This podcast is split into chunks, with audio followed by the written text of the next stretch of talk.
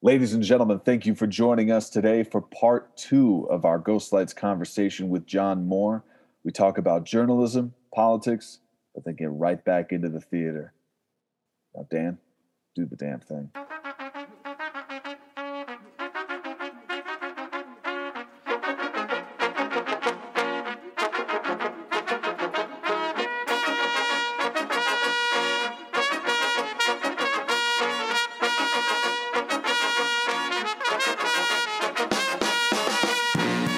If you want to, we can tell stories about what an asshole Larry Walker is. Oh my God. Ladies and gentlemen, we are back for part two of the podcast. Let's just do dive- talk. I, hey, we're here for it all. And you opened this can of worms because I, the only thing I enjoyed about Larry Walk, Walker was the way his name was pronounced at the stadium. That that pause after Walker. Yeah, yeah.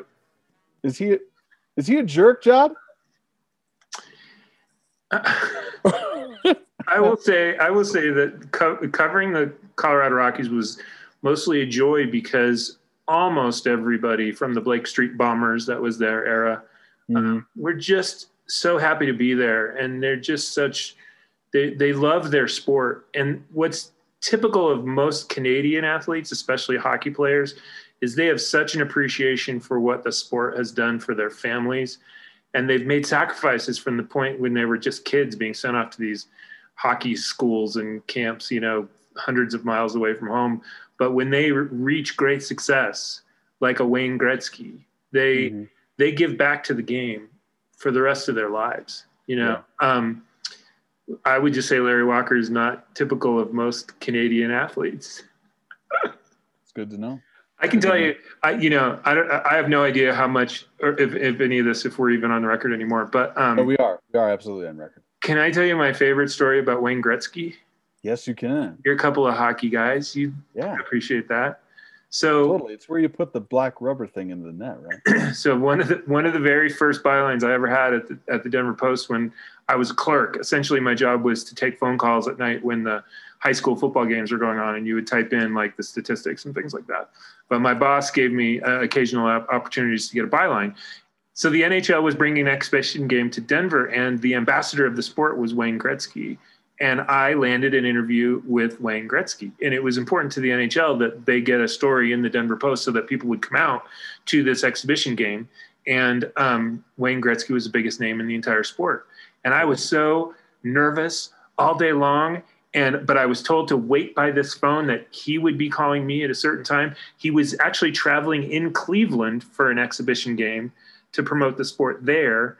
And he was calling me before he was going to the arena. And i'm sitting by the phone i'm sitting by the phone and the phone doesn't ring. It never rings and i don't have a number to call him at. So i have to slowly sink in that i've been stood up by wayne gretzky. Um, and so after a certain point you know i think i think the game was going on. I finally tore myself away from the phone and went to go allow myself to take a bathroom break. And I came back and there was this there we had a we had a clerk who has gone on to a really strong career in journalism just not in sports. And and she said to me John while you were in the bathroom you got a call.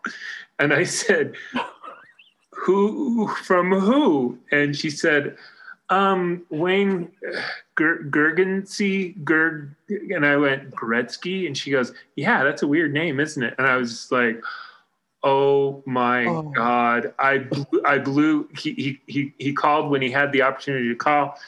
And and I said so what did he she she goes well he said that he's gonna he's gonna try back and I was like he's not gonna call back the game is like now in the third period he's in Cleveland whatever we, my shift lasted until 1 a.m. and I am not kidding. Five minutes, it must have been three o'clock in the morning in Cleveland. I was getting ready to leave and the phone rang and I wasn't even expecting it, but it was, it was Wayne Gretzky. Oh. And he could not have been more apologetic for missing the first phone call. And I could not be more apologetic about the fact that, that when he called, I wasn't by the phone. And in his unique Canadian way, he was like, yeah, I don't, I don't, I don't think she knows who I, who I am. and, and so and so i mean at that time of the morning we just sat, started talking and you could tell he was just in his hotel room just you know sitting back and winding down at the end of the day. And it was sort of like this conversation is like do you want to just keep talking? You know? So i mean i i talked to to him for almost an hour.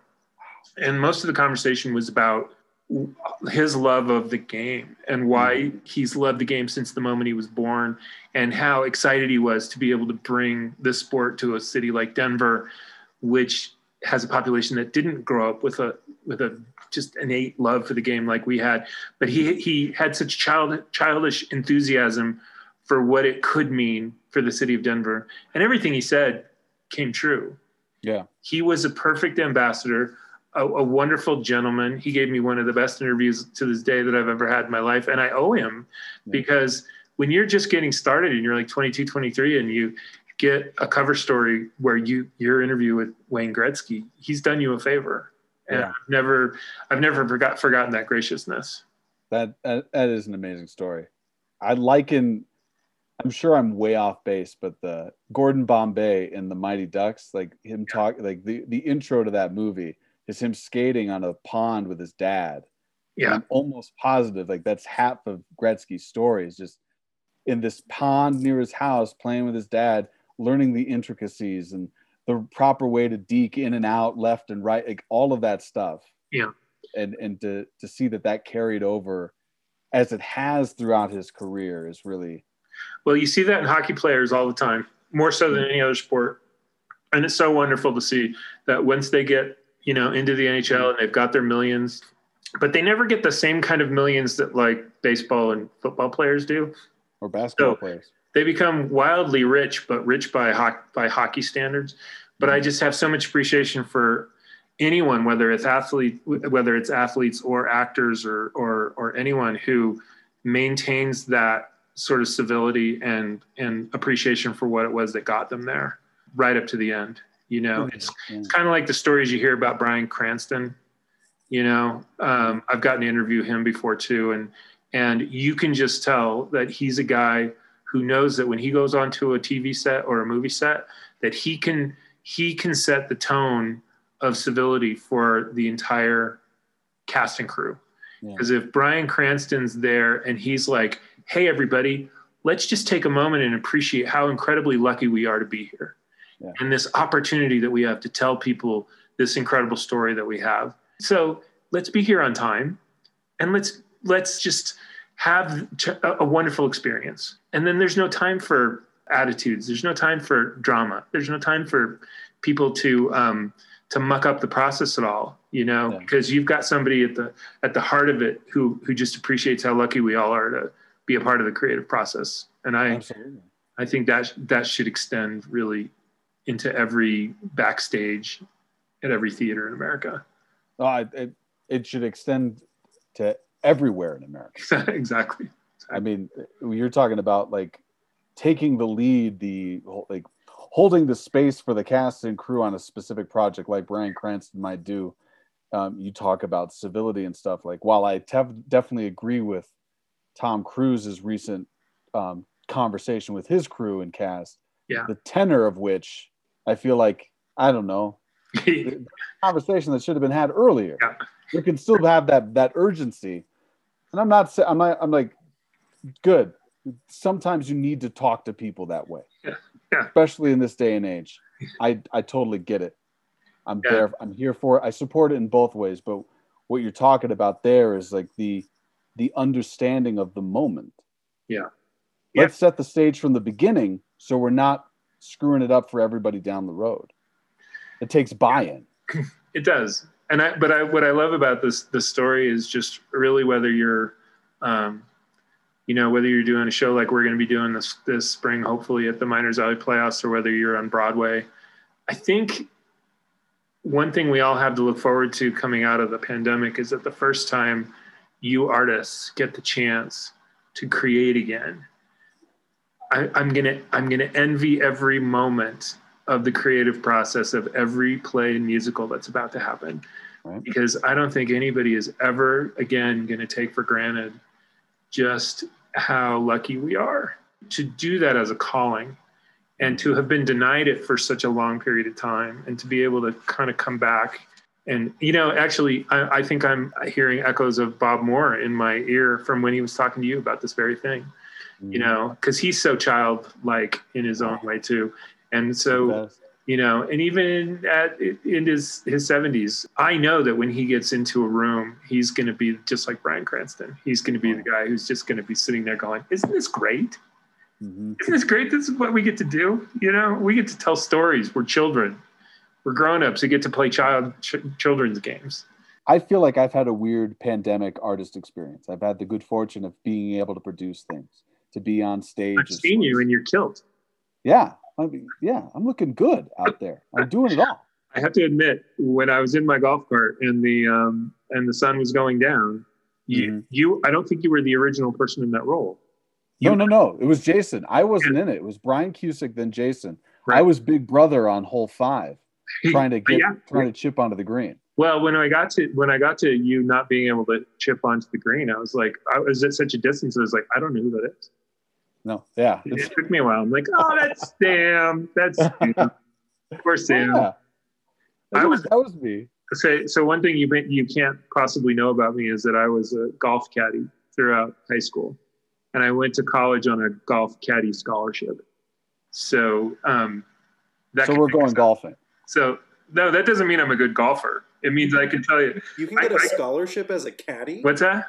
You can get a scholarship as a caddy the largest the largest privately funded scholarship in America is called the Evans Scholarship. There are chapter there are chapter houses for men and women throughout the country, uh, including the University of Colorado at Boulder, where I went to school. And if you work as a caddy uh, for a couple of summers and you're in the top quarter of your class and you have financial need, you too can qualify for a full ride college scholarship. The only thing I they give you a house to live in. All I had to pay for was books and and some house fees and um, and I'm very very grateful for the opportunity. So I lived, I sort of lived the Danny Noonan life in Caddyshack. Nice. No, no, no, no, no. well, my mother the, made me apply for that scholarship. Well, I'm telling you, the the, the putt that Danny Noonan sinks. Uh, you know, the scholarship he's walking away from is the Evans scholarship, even yep. if they don't use it by name. All right, we talked about sports. Who's drinking? Um, I'm dry right now. All I've got is ice, but there's still some bourbon around there, so I'll I'll I'll, I'll suck on that. Mmm, that's good stuff. Anyway, we are going to go golfing. You don't have to be good because I'm terrible at it. Okay. Dan is much better than me. We'll we'll we'll get we'll get like six beers each, and we'll go golfing. Let's Make do it. Thing. All right. Um, one of the reasons why I wanted to stick around with you is one. Of, first of all, let me just say that first hour it was so great because I had so many ideas come to me while you were talking. And so I really appreciate where you were going with that. And I do want to use everything that we used after I said, Welcome back to part two of the John Moore podcast. Where do you think journalism sits right now, not just in Colorado, but in America? It's a big question. I understand. So feel free to take your time. Um, I I mentioned at the beginning of my TED talk on Monday of how vastly different the world has changed around me doing my podcast in the last two that I've done. They were all before January 6th. They all came out before then. And they would have been vastly different. Yes, I talked about representation and with Lois, um, but it seems now that I don't know. There's enough people screaming at the um, screaming um, on a podcast or on YouTube and in their own their own newspapers about some type of thing that people should be scared of. And i'll shut up journalism no let's let's make it a conversation. Um, my my question is in answering your question is there's two different answers. Do you are you talking about journalism in general or do you want to be specific about arts journalism? Let's let's talk about uh, i would say journalism in general. I mean i'm going to definitely dovetail back into theater near the end of this because it'll okay. make me happier well, the, the short answer is that journalism is in the greatest crisis that it's been in probably ever. Um, I don't I don't think we can ever compare a time when the the sitting president of the United States has actively engaged for now more than six years uh, on an ongoing a- attack against the credibility of the constitutionally protected, free and independent, responsible media. Mm-hmm. I can get on a soapbox that's 40 feet high to talk about how reprehensible it is that that journalists who risk their lives to not only tell stories uh, around the country that we desperate or around the world that we desperately need to know, but stories in our own hometown. Uh, you never know what's not being reported.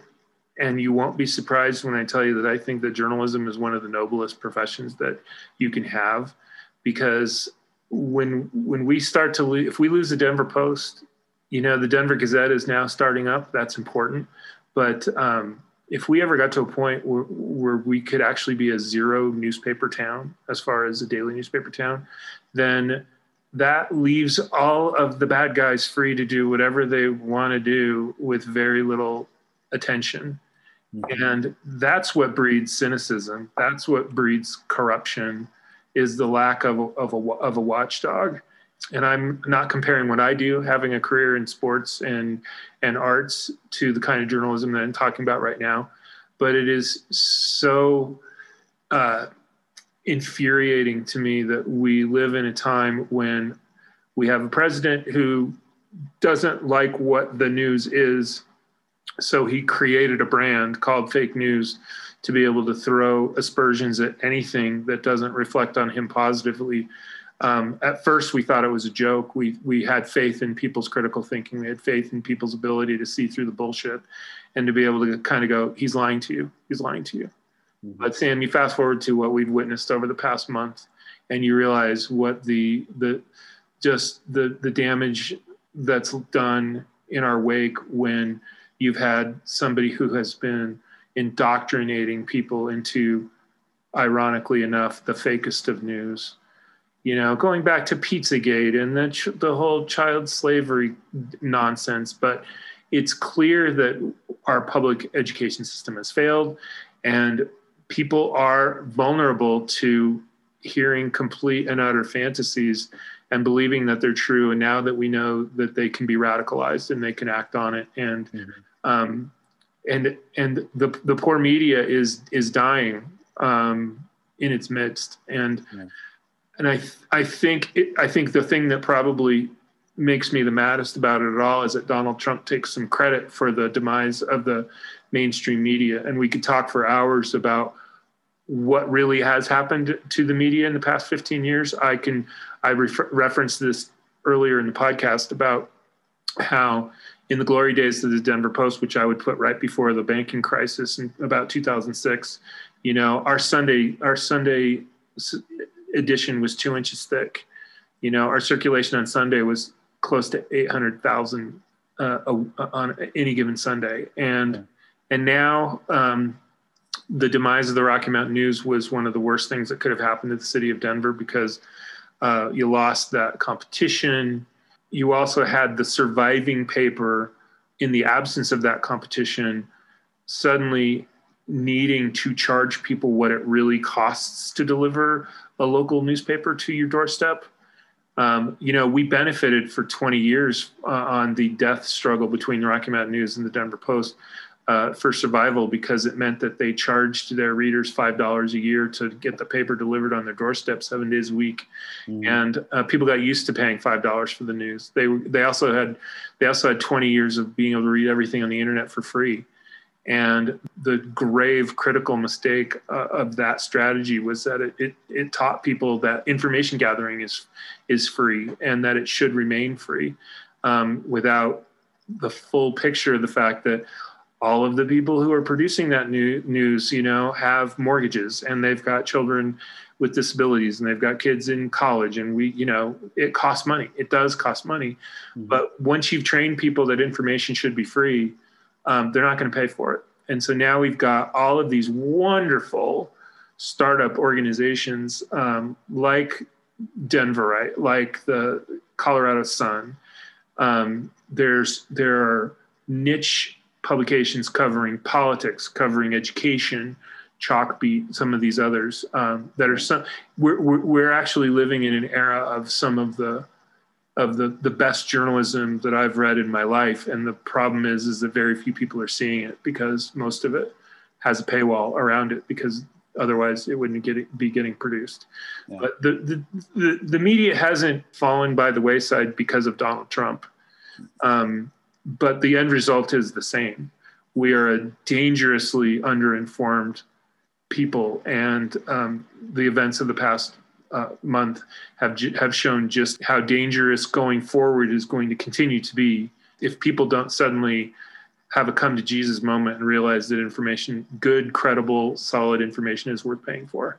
Yeah. And then on the other side of that whole argument is the fact that the, the media has fed into its own demise by the, the most recent trend in the last 10 or 15 years that have allowed media empires to form with with a political agenda.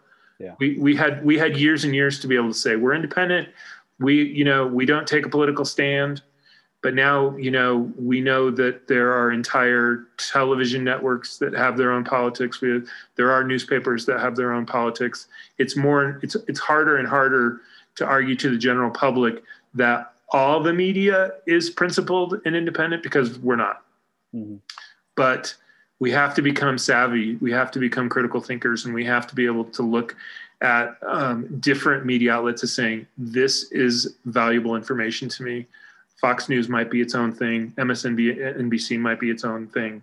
They could both be argued as as as being potentially propaganda outlets because they only foster one political ideology but the but what we need to protect are those newspapers that still endeavor to tell both sides of the story.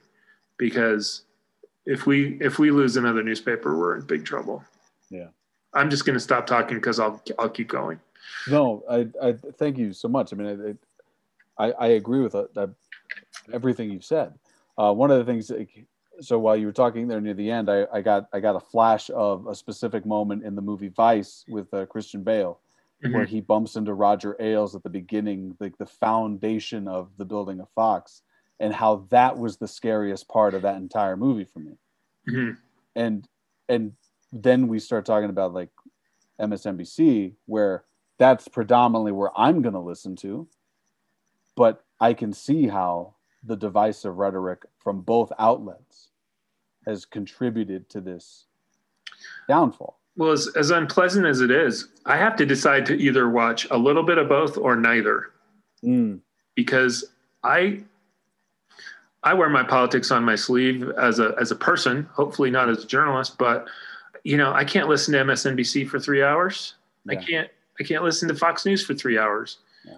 You know, people say, "Well, what do you, what do you actually tune to?" I said, "Well, CNN after midnight is great because that's when they switch to their international desk where they actually still tell the news rather than just having a talking head and you give Chris Cuomo or Don Lemon or Anderson Cooper their hour to just to just hammer home one side of the day's news story and it's a it's like a bludgeoning and I'm on that side and I can't listen to it. I mm-hmm. you know I, I actually I, I, I like Al Jazeera.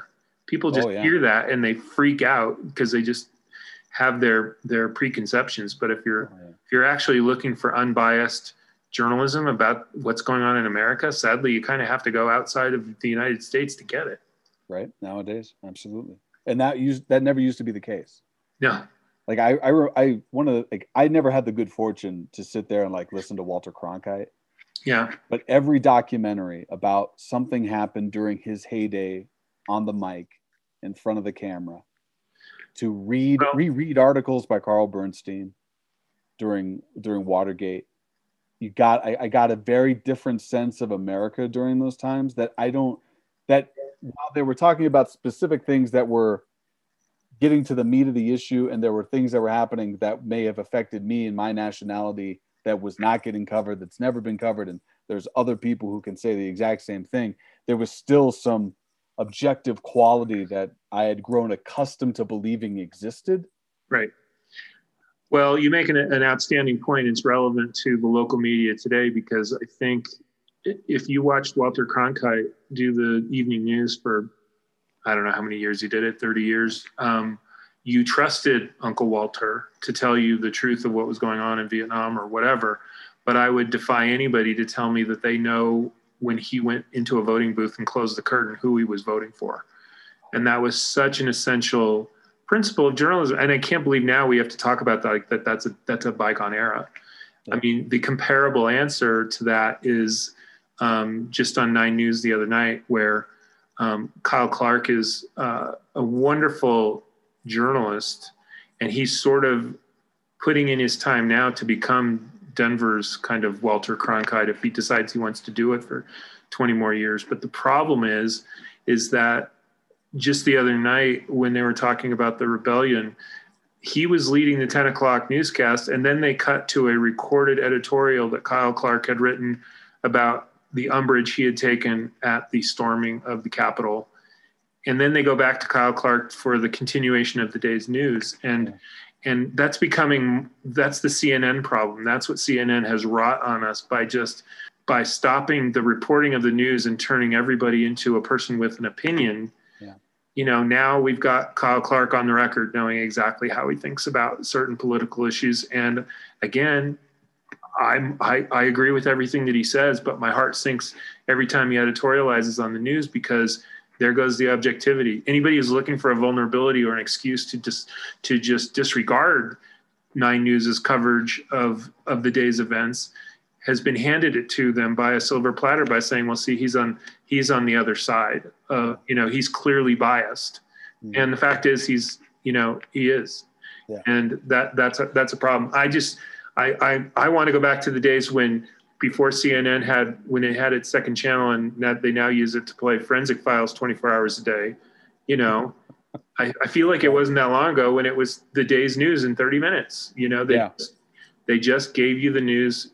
Every, it was like watching the news every 30 minutes, 24 hours a day. It didn't matter what time you tuned in. You knew that you could get the news, and that's what we're not doing anymore on a national basis. Is just reporting. Yeah. You know, I don't I don't need to tune in to Don Lemon and watch him put together a panel of people who are just going to slam Donald Trump for an hour because I can be sitting there going right on, right on, right on. But what what good is that actually doing me? What it, what it what it's doing is it's inflaming.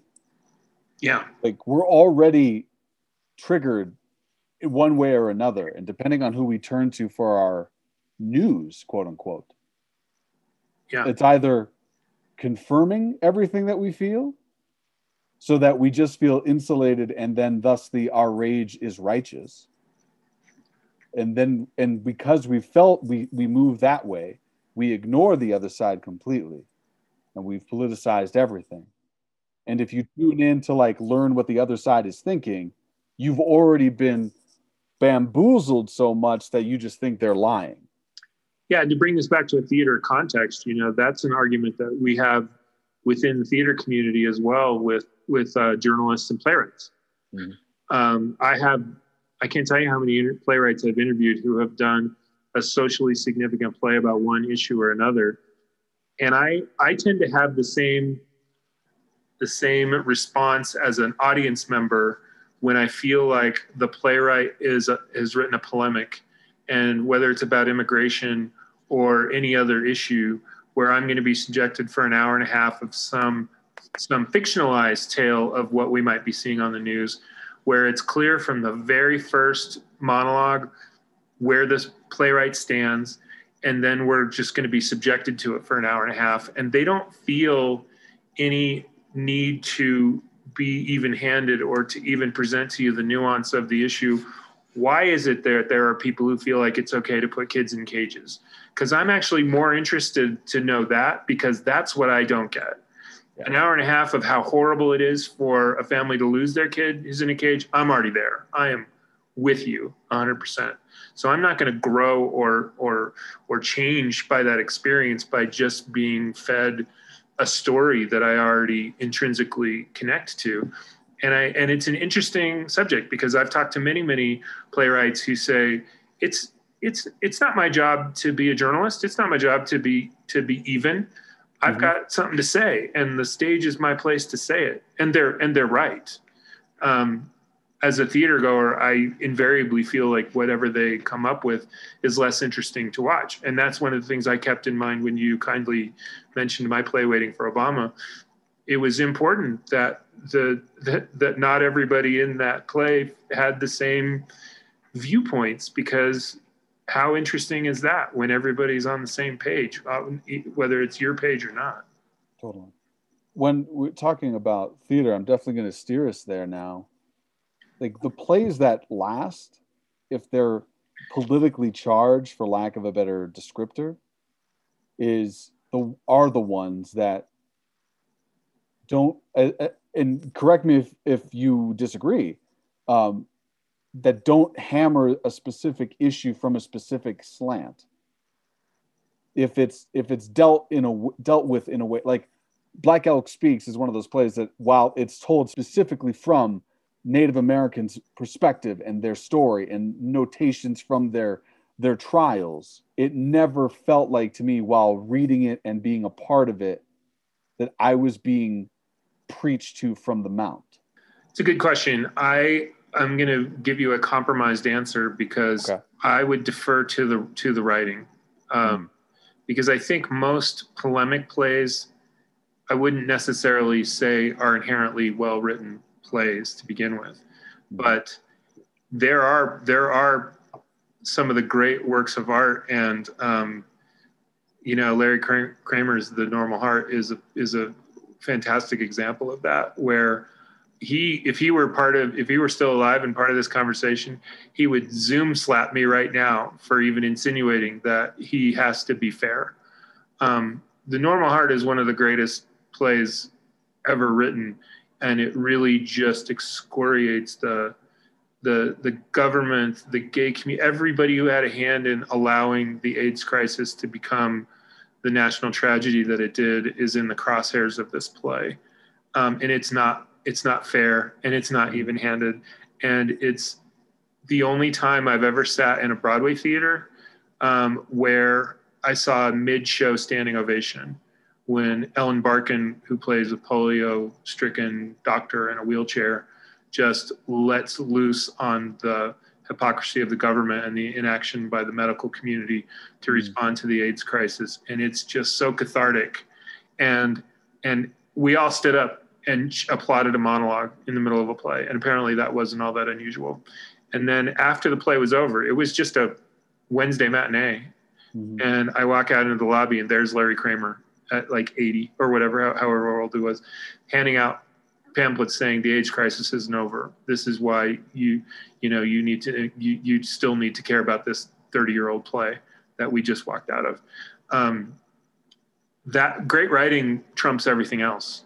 True. So, um, you know, I think part of, you know, whatever I would be self critical of my own play is that when you try too hard to be too fair to both sides, eventually people want you to take a side.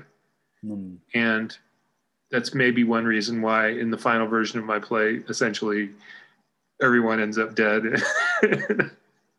in a bloody in a bloody heap. I'm like, I took the advice to heart when they said you've got to have a big ending. So, yeah. um, well, definitely, you didn't you didn't you didn't chicken out there at the end on that. I had to get to that point though. Um, yeah. This will mean nothing to almost everybody who's listened to play because not very many people could have possibly ever seen this play.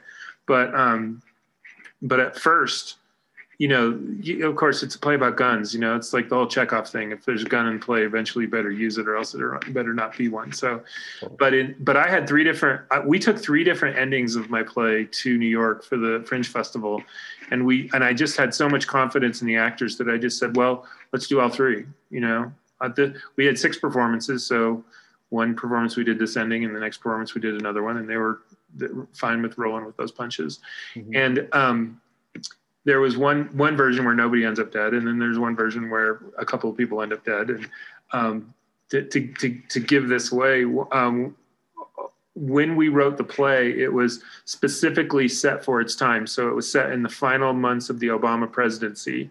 And the idea was if he's going to go around the country knocking on doors and taking everybody's guns, he better hurry up because his term is going to be over in November. Yeah. And so, in one version of the play, um, we were doing it as our rehearsal. We had to show it to the staff. And um, we did the version where Obama ends up dead. And we were told that that's actually a federal crime. You can't, you can't show harm coming to a sitting president in a theatrical production. Um, you can show like you know I could have had like Richard Nixon dying because he's a former president, but Yeah. as long as Barack Obama was president, we could not show the ending of the play where he gets where he gets shot. Is that why Kathy Griffin got so much heat for cutting off Trump's head?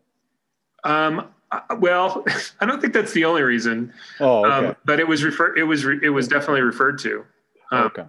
Yeah. Wow. I would not have known that. Well, we certainly didn't know it till we went to New York. The more you know. yeah, exactly. A couple more questions before we bounce. One big one and then one fun. Okay. What do you think? Because here's my this is where the question's coming from.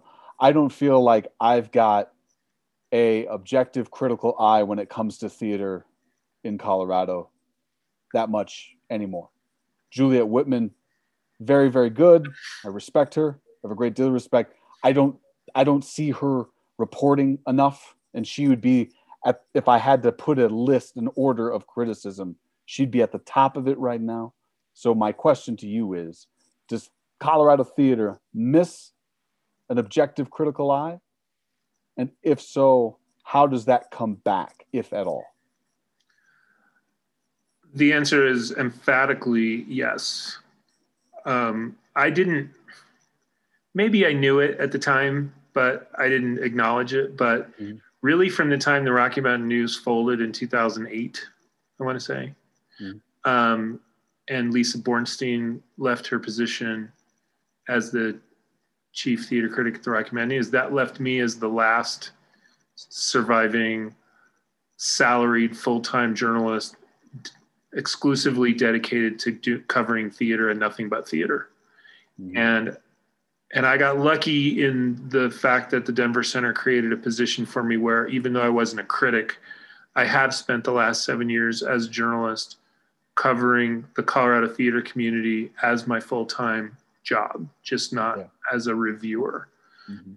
And in that time, I've eaten a lot of knuckles, Sam, as somebody who abdicated as a reviewer, and I got my life back. And one easy way to find out how a community feels about you is to just quit or die. Because and i and i almost did both um, after i left after i left the post. But suddenly it was very odd to go from being the most misunderstood person in denver to being somebody people actually heaped you know um, love even saying it it's hard to say. Yeah. my, my way. Um, i think people appreciated the work ethic. They appreciated the regularity. They appreciated the fact that because i was dedicated to it full time I, I i i i reviewed at least 160 plays a year in the biggest newspaper in the state.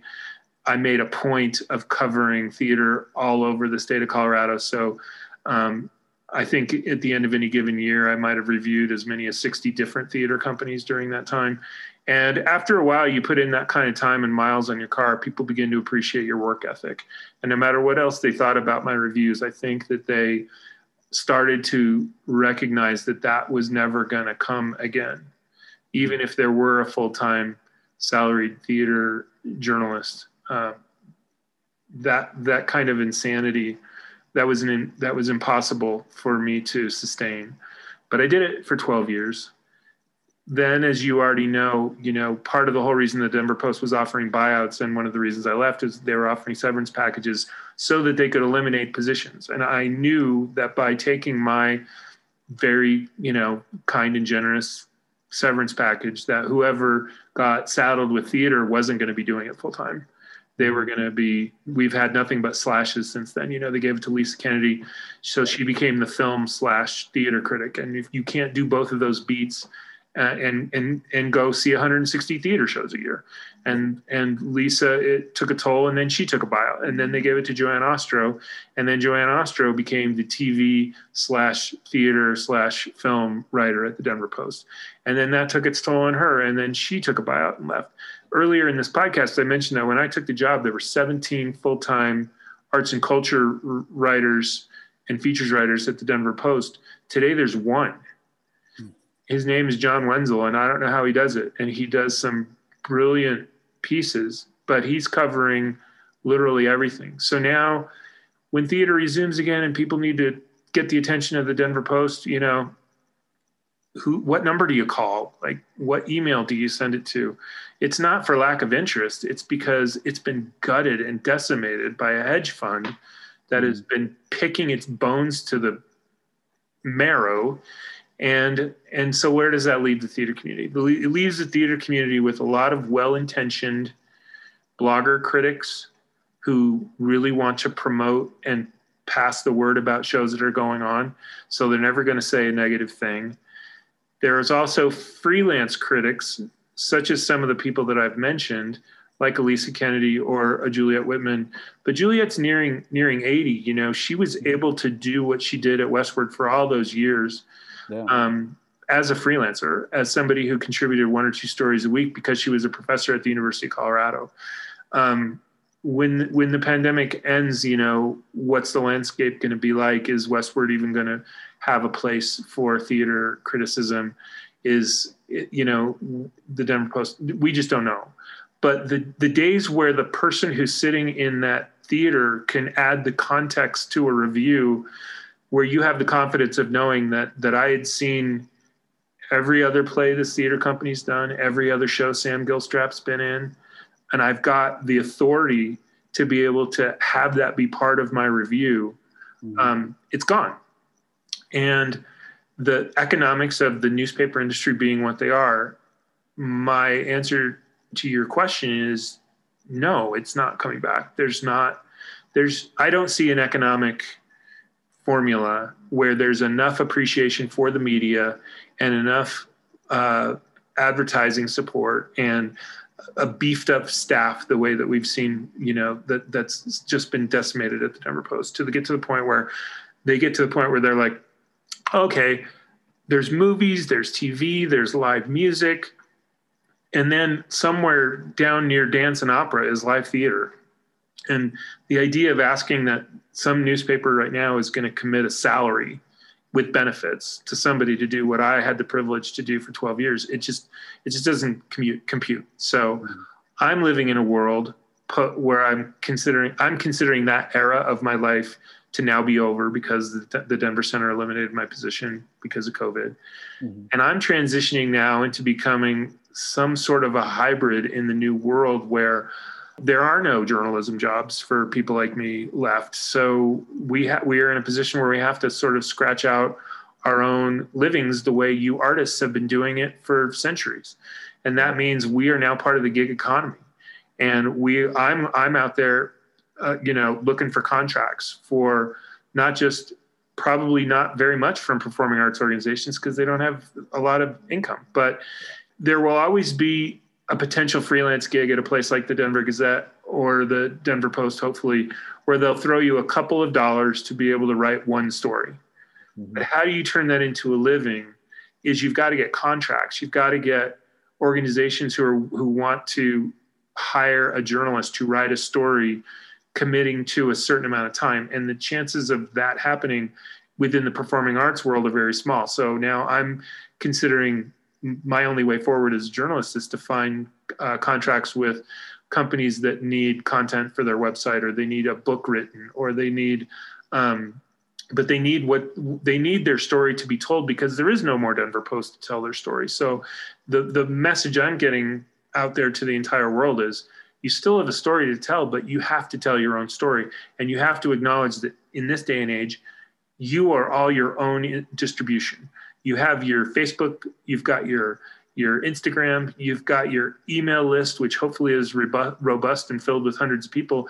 But we live in a world now where you, you shouldn't be focusing so much on trying to get a feature in the Denver Post because it's like you know a needle in a haystack.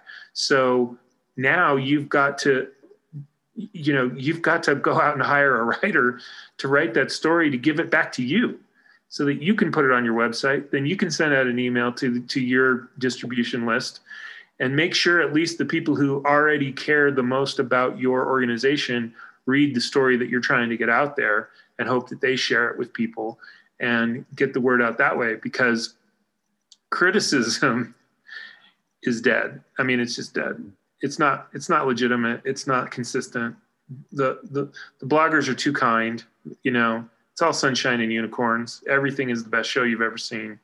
Nobody has any incentive sam to be Mm. tough. Um, because honestly you know in the old days when they had the huffington post um, that they had uh, Deb Flomberg, who was the president of the Colorado Theater Guild for a while. She was the contributing writer, and one one of the stories that she told me that just stunned me was she would write reviews and features for the Huffington Post Denver, and the only way she got paid is if her story hit a certain number of hits uh, and opens, and if it didn't reach that level, then she did it for free. And if she did hit like 20,000 hits or something like that, something Yeah. ridiculous, she might get a couple of pennies. And if you just think about the incentive there is if you're just, if all you have is a link to get your story out there, to get the number of hits that you need in order to get paid, you know, think about what a pan does of a show at the Catamounts to the likelihood that people are going to share that story.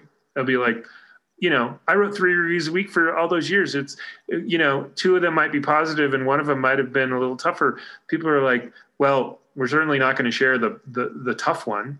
Um, Mhm. But now an independent journalist only has a prayer of getting paid if it gets shared and liked and forwarded along. So whether it's subconscious or not, these kinds of writers go in predisposed to liking something because they're going to want people you know it's it's the only way people are going to read their story and even have a prayer of getting paid. So it's all messy it's all gray. Um, i wish i had a better parting thought than the fact that there will be some sort of rising from the ashes of of legitimate theater journalism in colorado but the way it looks right now i don't see it I, I, I would tend to agree with you. I, I think one of the things, and, and first, let me say the reason why I feel this way is because when I came into the game, I I hated so much about me that Hmm. here's something theater acting that I was good at that I needed to be told I was good at it.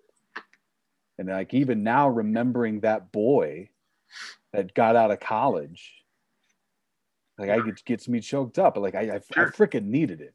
And then I, it wasn't until I got much older. I mean, it's, let's see, I graduated college in 2007 and immediately started work right as an actor. And I'm very fortunate, very fortunate run up until my 30s. So I was like 27, 26. No, I graduated college when I was 25. So I had, I had the, up until like I was 27, 28 before I stopped working every single month to really start taking lessons. Because, when like you said, in college it was academic, but there was a lot of stuff that I was being um, spoon fed by bits and pieces without full immersion. And then I got out of that and I started taking lessons um, with Sheila Ivy Traister. Everyone hears her name on this podcast, and she's been a guest, and she's freaking awesome. But one of the things that she was teaching me more than acting at, out of all of that was getting comfortable with my mistakes and then to get better from them. And there, but there was still a period of time. I mean, like I've, I've talked about how I gave Len Matheo shit because I thought I knew more than him in a specific moment because I read that play a hundred times when I was in college. I know what I'm doing here. And then I finally relented on the last night before we opened. Hmm. And it opened up this whole new world in terms of choices and stuff like that. I'm like, holy shit. So it, there was a it was a long period of time in my life, and there are moments even now where I struggle to take in a note from the from the perspective of constructive feedback. Mhm. That I feel there are a lot of people that not just getting into theater and not that's not something I just see here. It's something that I feel a lot of us in a lot of walks of life encounter where we do not want to be told how to do a thing because we've been told we've been special for so long. there's another sports equivalent to that Sam. you know it's so funny you mention that because when you're you know if you're in sports you're 25 you're in the prime of your life and you should be as good as you're ever going to get right Mhm. it's going to be a slow decline but Yeah. but you know the arts it's craft it's it's um it, it's it makes sense that you would graduate and be ready to hit the ground running and decide that you are ready to go and and that and that you're you know just let me loose and it's got to be hard uh, to know at that age that you know, actually with 10 more years of this, you're going to be better. And with 10 more years of that, you're going to be better. And with 10 more years of that, you're going to be better Mm-hmm. because you just want to believe, you know, what you know, what you know is enough to make you great Yeah. at, at, at first. And that's a, that's a humbling experience. It's not, it's not unlike writing as, as well.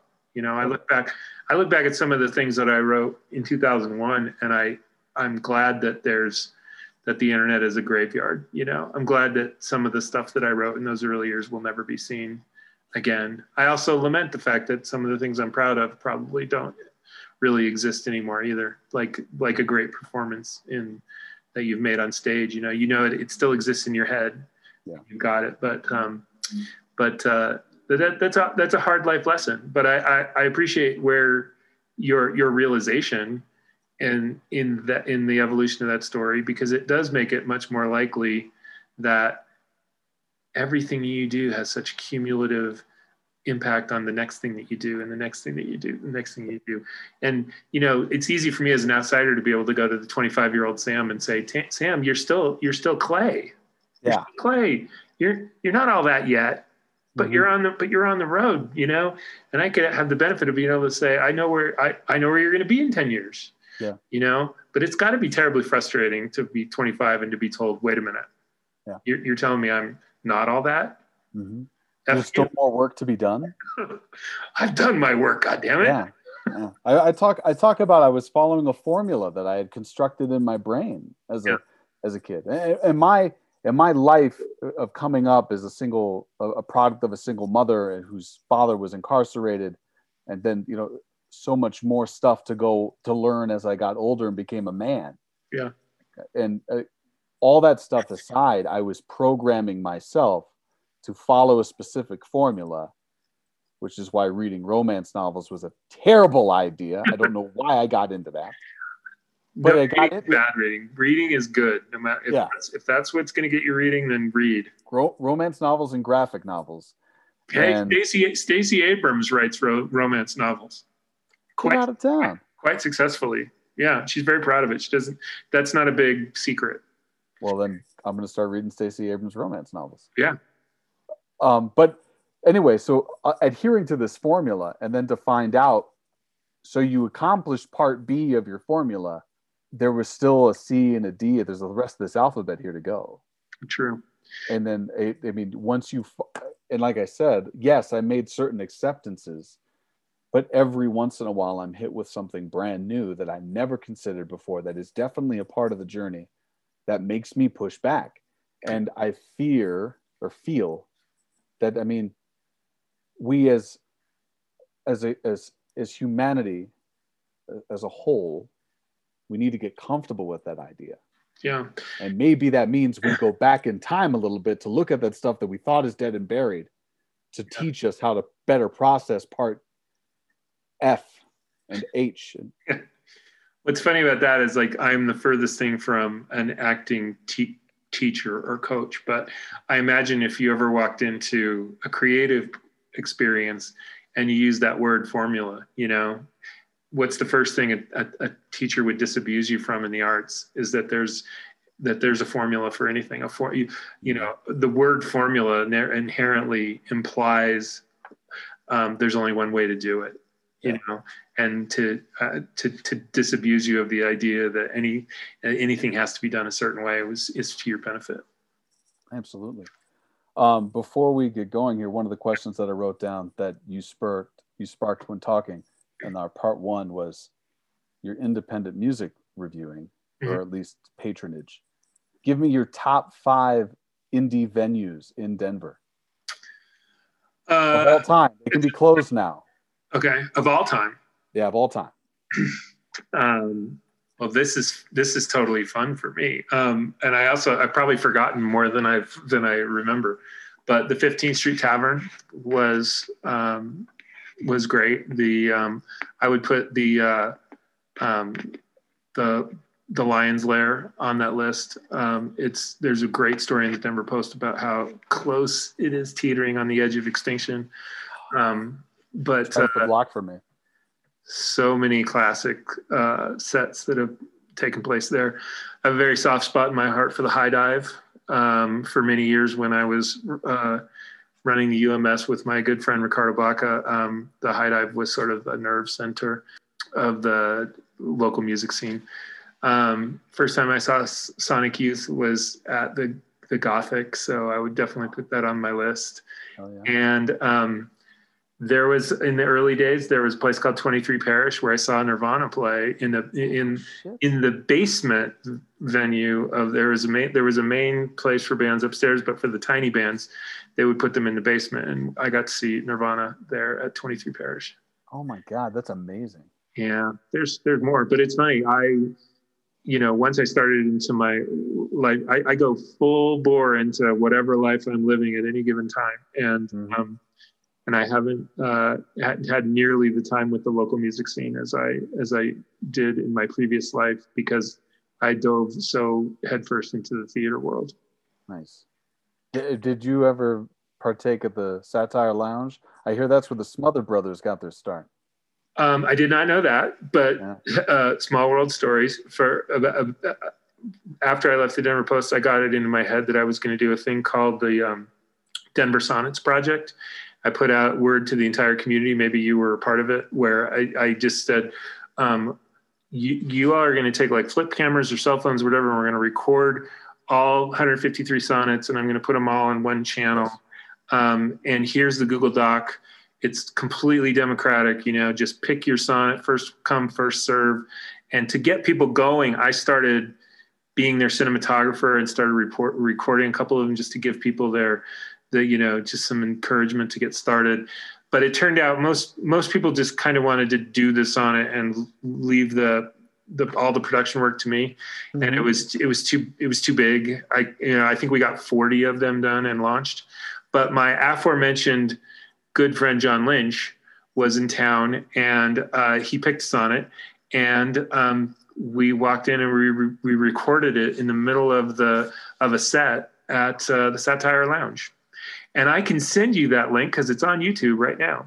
Oh, do that. I would love to watch that. The entire thing is him. He's out of town and he's missing his his wife, and they are exchanging uh, dialogue through text messaging. And it's just and while the band is playing in the background and That's really cool. it's very DIY. I did them all mostly with flip cameras. Um, the intention was not for me to be the filmmaker because I'm not one, but uh, but we got some interesting stuff. Jim Hunt did a gorgeous sonnet from Denver International Airport, and Maggie Stacy, if you know her, Yes. Created a miniature film. We had a, another great actress from Denver who was a, uh teaching artist.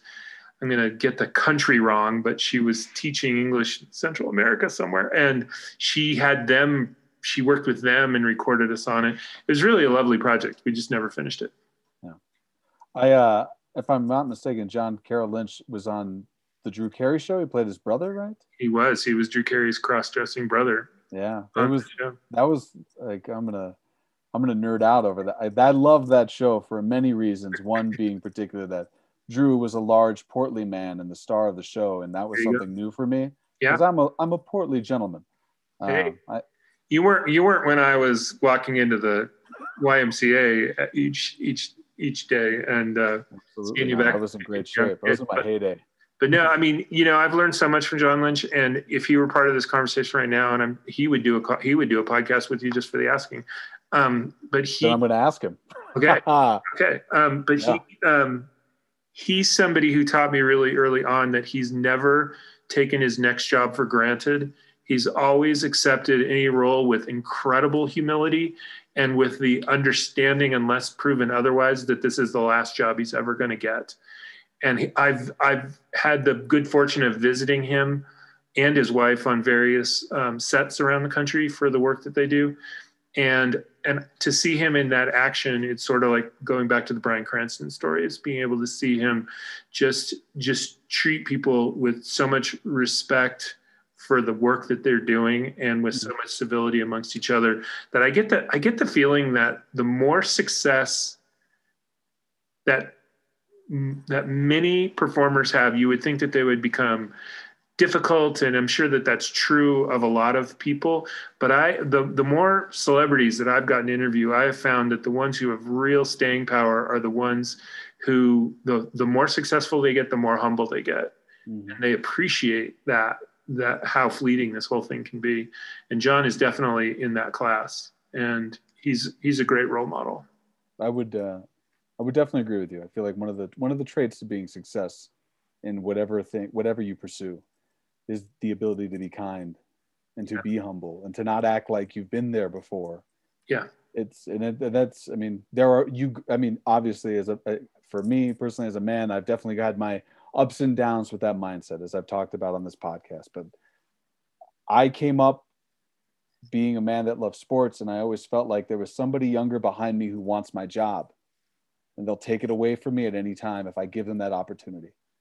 And to the fact that I was able to have the career that I've had up to this point thus far, while I don't think it's gone, while it's over by any stretch of the imagination, I've said time and again, we are coming back.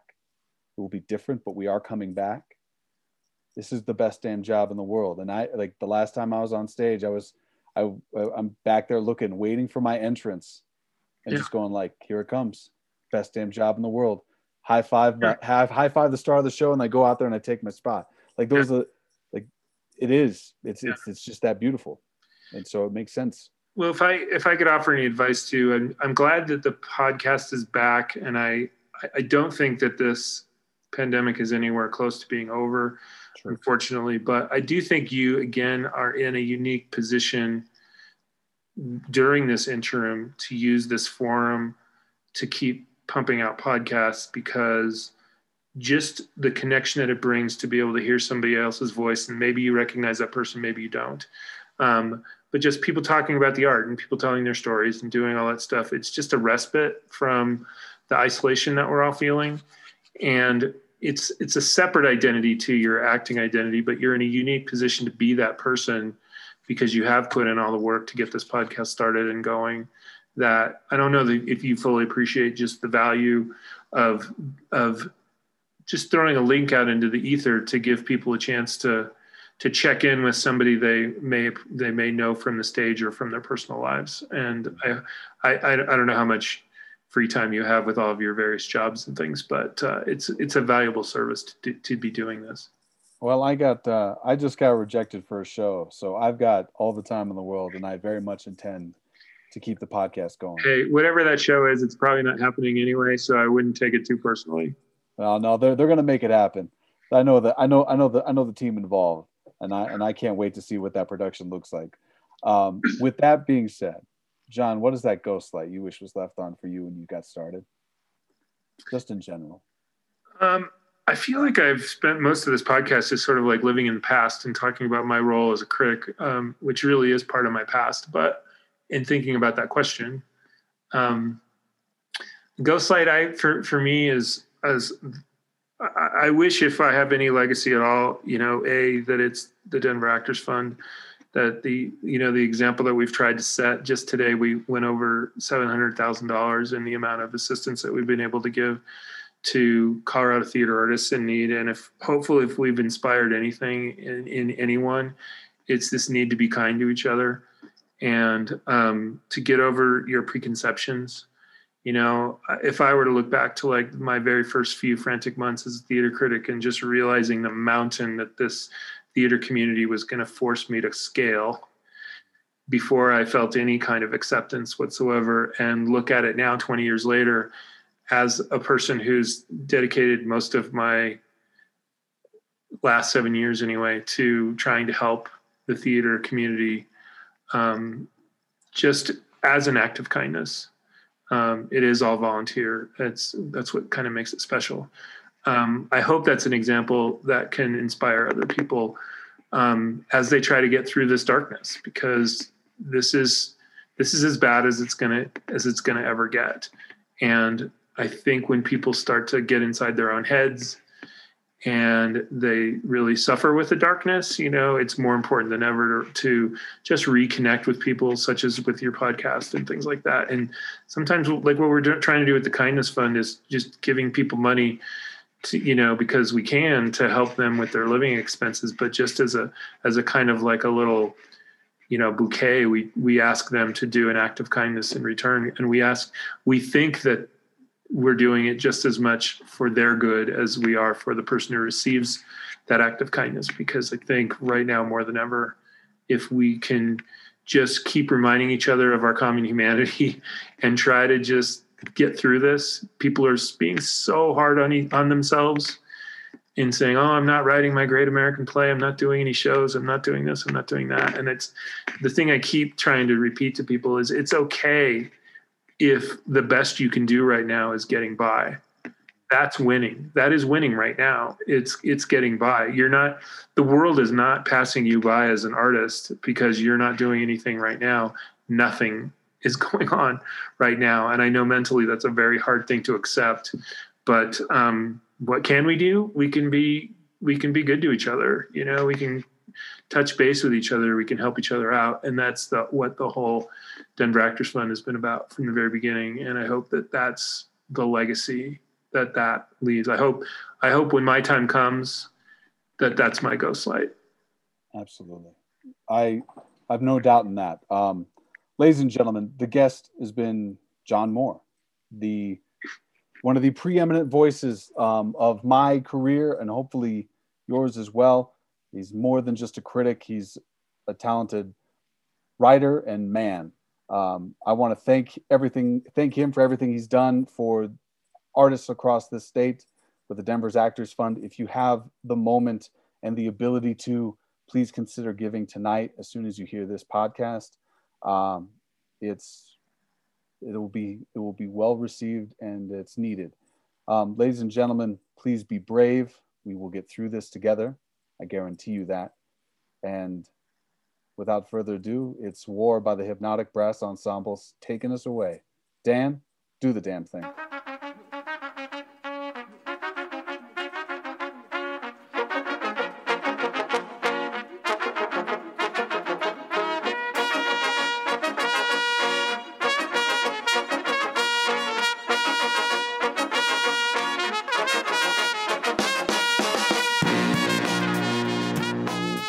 Is Dan still awake?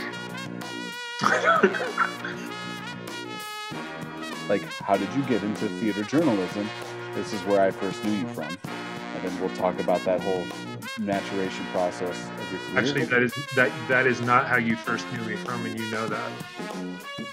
oh that's right that's right the downtown ymca We have some. We have we have a special past.